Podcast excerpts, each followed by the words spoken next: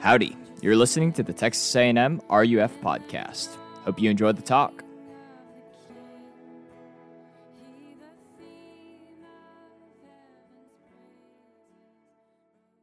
Well, we're going to be continuing our series this evening, looking at how Jesus interacts with various groups of people, particularly on the page of the Gospels. And as we mentioned, you follow along the ministry of Jesus, he walked, you know, and ministered to people for about three years. And you can't help but notice that he encounters and engages a large cross section of people. You see him interact with religious, irreligious, seeker, doubter, skeptic, the rich, the poor, men, women, the powerful, as well as those um, on the margins of society. And one of the groups you see Jesus interact with most is his own inner circle, those we know as the 12 disciples of Jesus. Those who left everything to follow him, those who knew him best, those who were committed to spreading his good news message after his death and resurrection.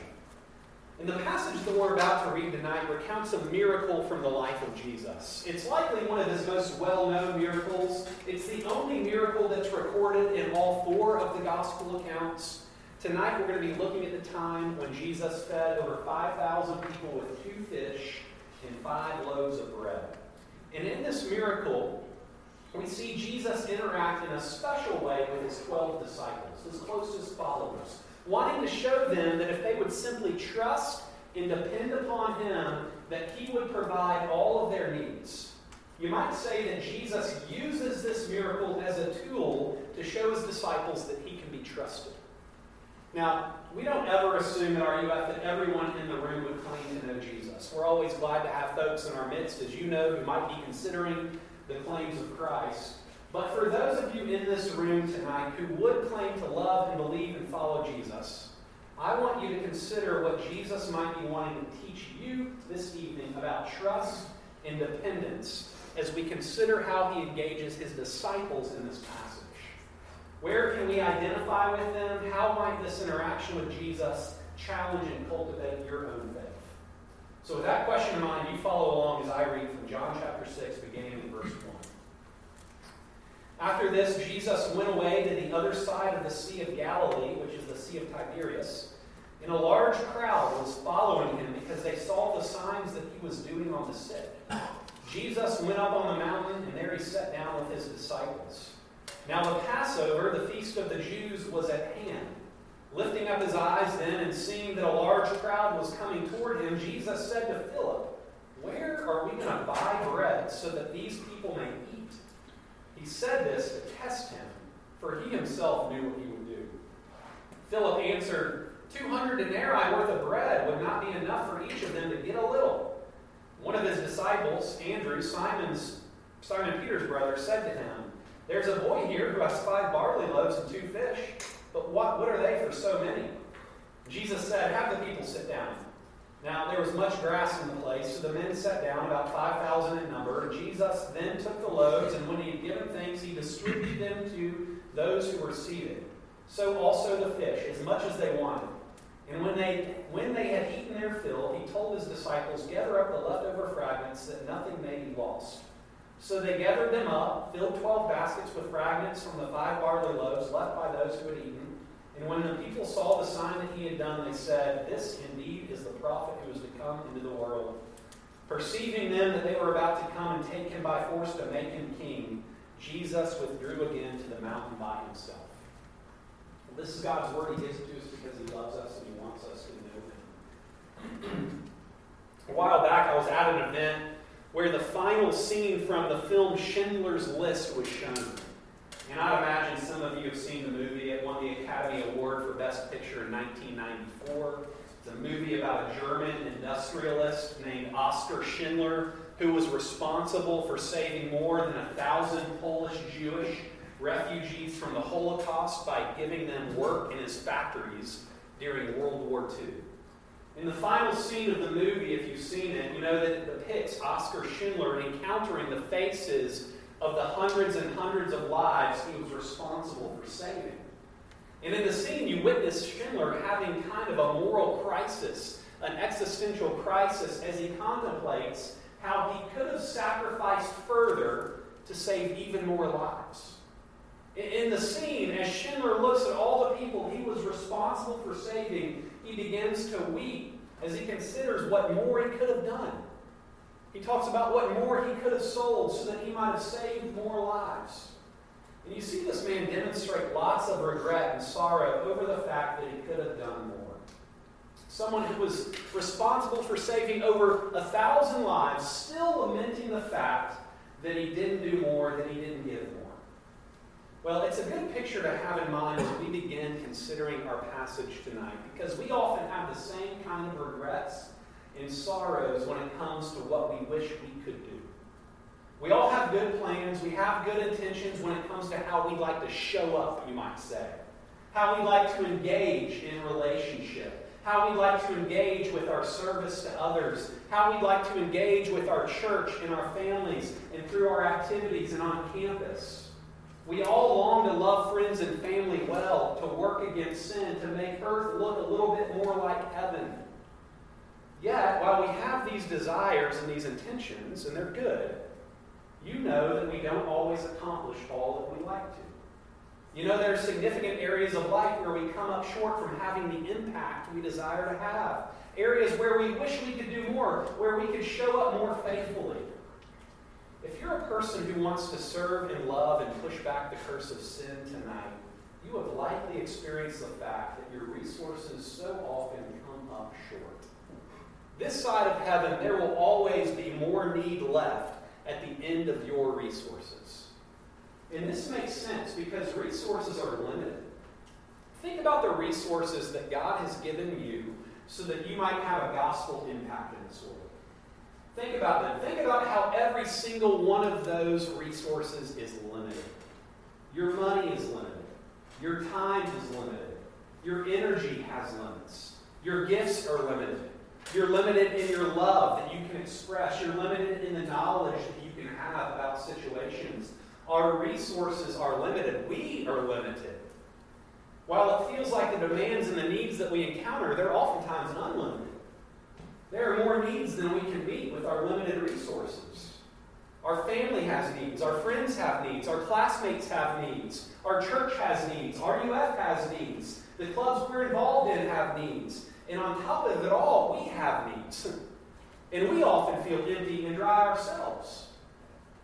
Our desire for impact and our limited resources, they come together to constantly remind us that we are finite. We are limited people. You might even say sometimes it feels like we're trying to feed 5,000 people with just two fish and five loaves of bread, right? That's what we see in our passage tonight. We see enormous need on one hand and limited resources on the other. And the first thing we see in our passage is a need. We see in verse 4 that the Passover feast was at hand. Now, this would have been one of three annual feasts that took place in Jerusalem where Jews from all over the region would travel to celebrate God's mighty act of liberation from the hand of the Egyptians. The crowd that Jesus encounters here in John 6, they were likely travelers making their way to Jerusalem for that festival, and these crowds had likely heard about Jesus. His fame was beginning to spread. And in verse 2, we see that they began following Jesus because they had seen the signs that he was doing on the sick. They had witnessed the healing miracles. They had experienced the power of Christ. And these people, they were captivated by him. They were drawn to him. They were riveted by his teaching. And in our text, we read that Jesus went up on the mountain with his disciples in verse 3. Oftentimes, he would withdraw. Matthew actually says in this instance, he withdrew to be alone. And then he called his 12 disciples up with him. And while on the mountain trying to get a little peace and quiet, Jesus lifts his eyes and he sees a crowd coming toward him. Like we just mentioned, the crowd was in search of Jesus. They wanted to be around him. Certainly, some needed the healing that he could offer, right? And along with a large crowd of people comes a need the need for provision. This crowd was going to need to eat. And they were in a desolate place, it says. So Jesus has at least 5,000 men, not including women and children, in front of him who are hungry and without food. And when you include women and children, the crowd is likely somewhere in the neighborhood of 20,000 total people. Uh, think of a crowd the size of almost two Reed arenas, right? They would need to eat soon. Jesus knows this crowd has a need, specifically in this passage. And it's interesting to recognize how Jesus responds when he's confronted with this insurmountable need. Jesus didn't get anxious about meeting this need. He wasn't angry that these people were needy and pressing in on him. He doesn't feel sorry for himself and the fact that he's in this situation. He simply asks Philip in verse 5, look at it, where are we going to buy enough bread to feed so many people? Now, Jesus knows there's no good answer to that question. But he wants his disciples to recognize the need, to feel the weight of it, you might say. By asking Philip this question, Jesus is putting him to the test. And it's important to remember that in that day and age, bread, it represented life. As you read the pages of the Gospels, you notice that bread is mentioned a lot because it's so important. But there was no local HEB back then where folks could grab a quick loaf of bread. That's not how it worked. People in that time weren't always sure where the next loaf of bread would come from, you might say.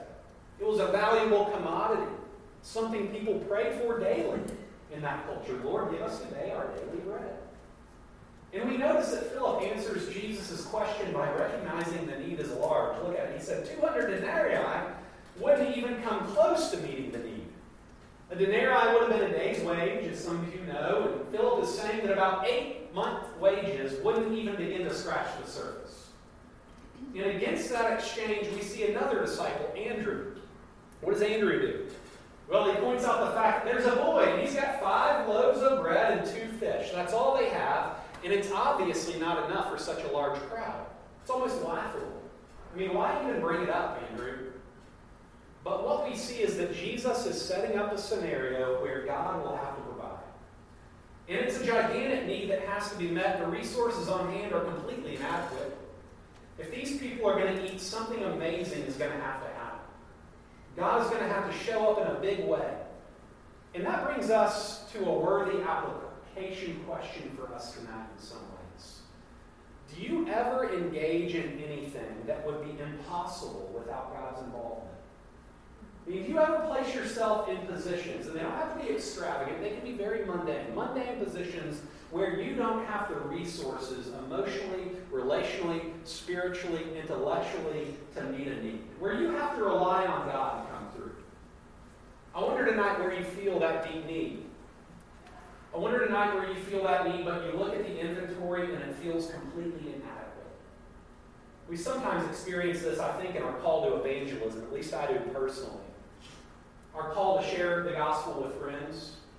We know that we're called to share the good news of Jesus with friends, with classmates, with hallmates, but we hear their questions, we hear their doubts. Maybe they're open to talking, but the need is so big, and we feel like our inventory is so small. What if they ask me a question I don't know the answer to? And if God doesn't show up to multiply the effectiveness of our words, there's no hope of anything happening. We can't change anyone.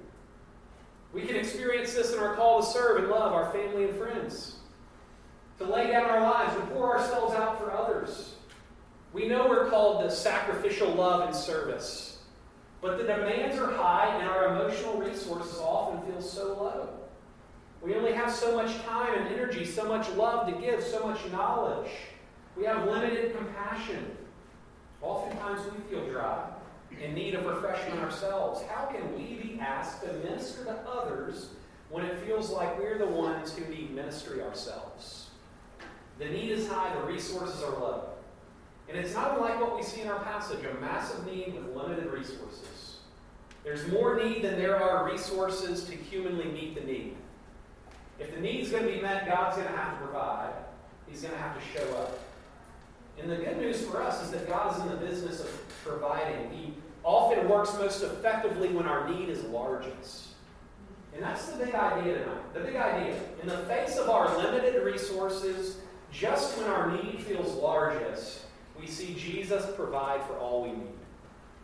And this miracle seems to be focused on increasing the disciples' faith. They're the ones in this passage who are given the front row seat. I mean, if you step back and think about it, this is at least interesting to me. I don't know if it is to you. If it's not, don't tell me. Um, it might be even that this large crowd doesn't know they're part of a miracle. They just get to eat, right? I mean, it's the 12 disciples who are scrambling here. The miracle seems geared towards them, encouraging their faith. And what you need to know about the disciples is that they have witnessed mighty miracles of Jesus. This isn't their first rodeo, so to speak, right? I mean, remember, they were at the wedding feast in Cana where Jesus turned water to wine. They'd seen Jesus heal the invalid of 38 years. We talked about that this morning. They had heard Jesus claim to be equal to God the Father in his teaching and discussions with the religious leaders. You would think that they would catch on by now. Maybe at least one of the 12, right? But you see from our passage, they don't. And we just mentioned in verse 5, Jesus gives Philip an opportunity here to express faith and trust. But we see his faithless response in verse 7 200 denarii wouldn't even be enough for everyone to have a little bit of bread. But we can't be too hard on Philip. After all, he's just being a realist. He's just calling it like he sees it. But there is a part of us that wants to ask have they already forgotten what Jesus did with the wine or the invalid? Well, after Philip fails the test of faith, Jesus asks the disciples to have a large crowd to have a seat on the green grass. And we see Jesus take the limited resources five loaves and two fish. He gives thanks. This might be interesting. It certainly matters. The word in the Greek, and I'm not trying to show off, I'm not a Greek scholar, but it's Eucharisteo, which means thanksgiving, and which we often call the Lord's Supper the Eucharist. Okay? Jesus breaks the bread into pieces. It's a Thanksgiving meal. He passes out the resources to the crowd. And we mentioned that this crowd was likely around 2,000 total people, uh, 20,000 total people when you included women and children. Now, how much does 20,000 people eat? Well, the answer would be a lot, right? 20,000 people eat a lot of food. And the text tells us that the crowd had all that they wanted. And when they had eaten their fill, Jesus sends his disciples to gather what's left over, which would have been quite the request if you think about it. Leftovers? No way. But they go collect the leftovers, and it takes 12 baskets to collect the bread. And what starts as a story with a massive lack of resources ends with more than enough after Jesus gets involved. And what we see along the way is how slow to learn and believe the disciples are through it all. They just don't get it. Even though they've seen Jesus come through over and over and over again, they've witnessed miracles that aren't even recorded for us in the scriptures. You know, Jesus did more than we have recorded. But Jesus is patient with his disciples. He isn't angry, he's not disappointed in them, he doesn't shame his disciples. Their eyes of faith are so cloudy. It's almost comical. It leaves us shaking our heads if we're in the story. But we can't be too hard on them because if we're honest, we see ourselves in them. Like them, we oftentimes don't get it either. Many of us have spent time walking with Jesus like these disciples. Maybe we've even witnessed him doing amazing things in our lives or the lives of our family, healing sick family members, restoring relationships of our parents. Yet we still fail like the original 12 disciples. We look at them and wonder, how could they not get it? But then we've got to look at our own lives and wonder, how can someone be a follower of Jesus for so long and still talk to people the way I talk to people?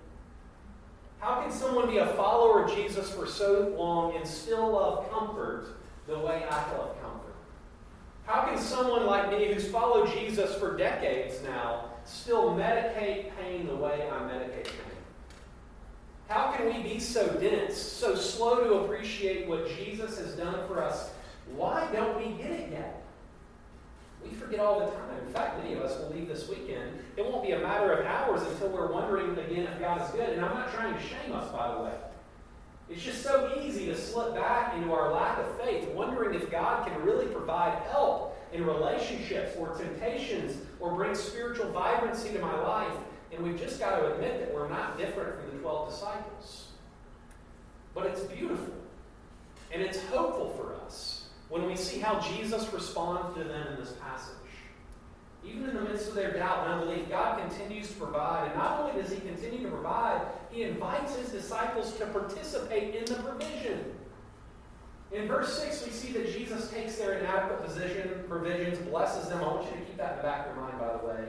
And then gives His disciples the bread to set before the people, using His disciples in ministry. And this highlights something we need to constantly hear. God is not ashamed or embarrassed of you though he may have given them every reason to be. Jesus doesn't scold these disciples. He doesn't get angry with them. And it shows us something about who God is. He delights to use us. Even in our doubts and lack of faith, Jesus wants to use his disciples to feed these people. Aren't you glad passages like this are in the Bible? I mean, how discouraging would it be if the disciples were always painted in extraordinary ways? And we had to live up to that picture. Passages that highlight the compassion of Jesus for the crowds are so important. And also, we see he's got compassion for us as disciples who follow him, often full of doubt, even after experiencing his provision over and over again. It's so comforting, so reassuring. When we see how Jesus lovingly responds and continues to use us despite our doubts. Well, seeing how limited we are in meeting the needs that we encounter and seeing how Jesus is powerful to meet the needs that we can, what are we called to do as his followers? I just want to highlight a few things tonight quickly. The first thing we should do is fill ourselves. Fill ourselves. For those of you who have flown on a plane before, which I'm sure it's most everybody, if not everybody, you remember when the flight attendant gives the safety speech, and one thing they always remind you to do Put your oxygen mask on first before attempting to assist others, right? Well, the reason for that's pretty evident. You're not good at helping others with oxygen if you don't have oxygen yourself, right? So, one thing we can do is put on our own oxygen mask first, you might say.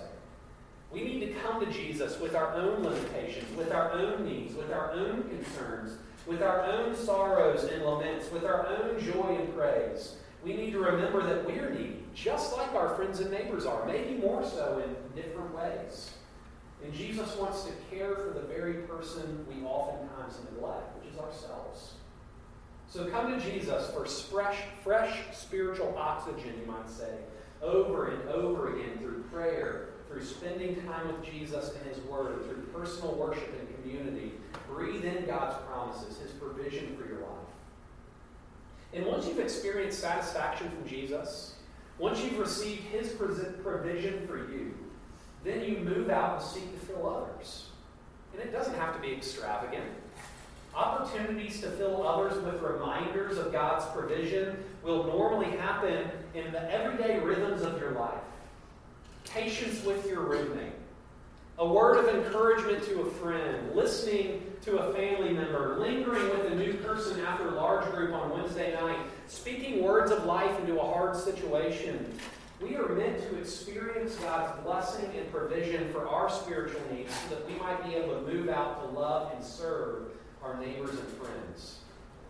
You might say we're called to minister out of the overflow of God's provision and love in our own lives. Maybe this semester you need to make some spiritual deposits in your own account, so to speak. By spending time with Jesus, by refilling the well, you might say.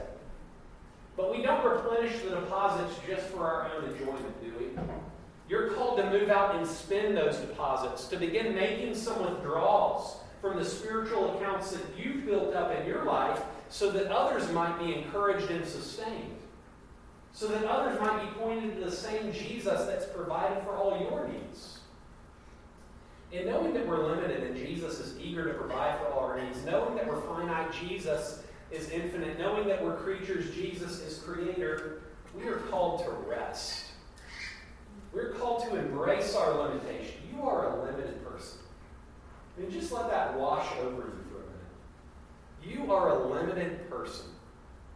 In most of your life, you might have been told the complete opposite that you are limitless. But the fact that you recognize I'm a limited person, it can be so freeing. It can allow you to rest. We're called to embrace our limits. Stop trying to do everything. Like we mentioned before, we are limited people, limited in time, energy, love, knowledge, giftings. And the good news is that God is not limited. He is always at work. So we can rest. It reminds me of Aaron Rodgers, quarterback then of the Green Bay Packers a few years ago. After getting off to a horrible start, I think they were like 0 5 or 0 6. The press was really starting to lay into him and ask some tough questions about what was happening with him and the team. Was his career over? Why were they losing so much? And Aaron Rodgers can be a little brash if you know uh, who that is. And in answering their questions at one press conference, he looked into the cameras and he spoke very clearly into the microphone by saying R E L A X, relax. He told the press to relax. He had it under control, and it turned out that he did because the Packers started winning big and had a great season. But it'd be a good and appropriate thing to apply Rodgers' words to our own lives sometimes. Relax. And we can do that because God's at work. God's not surprised or ashamed of your limitations and weaknesses. He knows that you have those things. Far from it is he ashamed. He wants to use your and weaknesses so that he might get glory and honor, so that he might follow through, so that others might see him providing and meeting needs through you, even when you don't feel like you can. Jesus takes a few small fish, five loaves of bread, and he turns these meager resources into a feast. Are you seeing where we're heading here? In verse 11 and 12, we see that all 5,000 people ate and were satisfied, and they took up the broken pieces left over, seven whole basketfuls. And in this passage, we see Jesus take what seems to be so insignificant, so lacking. Jesus gives thanks. He breaks the bread, and he gives the bread to his disciples to distribute. That's how Jesus provides. And doesn't that sound like something you've heard before if you've read the gospel accounts? We see the same thing happening a little bit later in the ministry of Jesus. The night before he was going to be crucified, he's having dinner with these very same disciples, his 12 closest friends. And we read in the gospel accounts that as they were eating, he took bread, and after blessing it, he broke it and gave it to them and said, Take, this is my body. And this is ultimately how Jesus provides. It's what this miracle in John 6 is meant to point us towards something that seems so insufficient on the surface. A 33 year old Jewish carpenter, somebody that didn't even have a house to live in, so meager, so limited, yet used by God to feed anyone who would come until they're satisfied. In fact, a few verses later in John chapter 6, Jesus looks at the crowds and they're beginning to follow him for more bread. They want physical sustenance. Jesus looks at them and says, I don't have any more physical sustenance, but I'll tell you something that's better. I'm the bread of life. And whoever comes to me shall not hunger, and whoever believes in me shall never thirst. And as we close tonight, I want you to consider for just a minute why exactly you would want this bread of life. Why would we choose the bread that Jesus offers? It's not only because he provides the satisfaction and fulfillment that our hearts ultimately desire, he certainly does that. It's also because this is the only bread that will die. Jesus is the only bread that doesn't demand that you be broken to get him. Think about it. Every other place you go for fulfillment, for satisfaction in life, demands that you work, demands that you sacrifice demands that you work against your limitations, demands that you give until you're broken. But the bread of life, Jesus, is broken to get you. Unlike the other places that we go for fulfillment and satisfaction, Jesus offers us an easy yoke and a light burden. He knows that we are limited people. He delights to provide where we feel so insufficient. Other breads sap our life demand our life from us, but Jesus gives us his life so that he might invite us to experience true life, so that we might have the resources that we need for ourselves and for others. We pray for us. Father, we are so thankful for your goodness and provision for us. We are thankful that you realize and are not ashamed that we are limited people and that you take great delight in providing for all that we need. We know that you will do that because you've given us your Son. Will you not also give us all things? Lord, make that our great hope tonight. Drill that deep into our hearts. We pray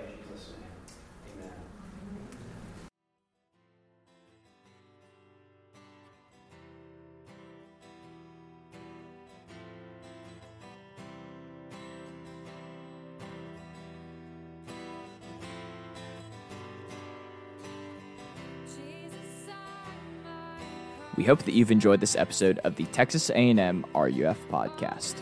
If you're interested in joining us for a large group, we would love to see you at All Faiths Chapel on the north side of campus across from Sbisa at 8 p.m. on Wednesdays.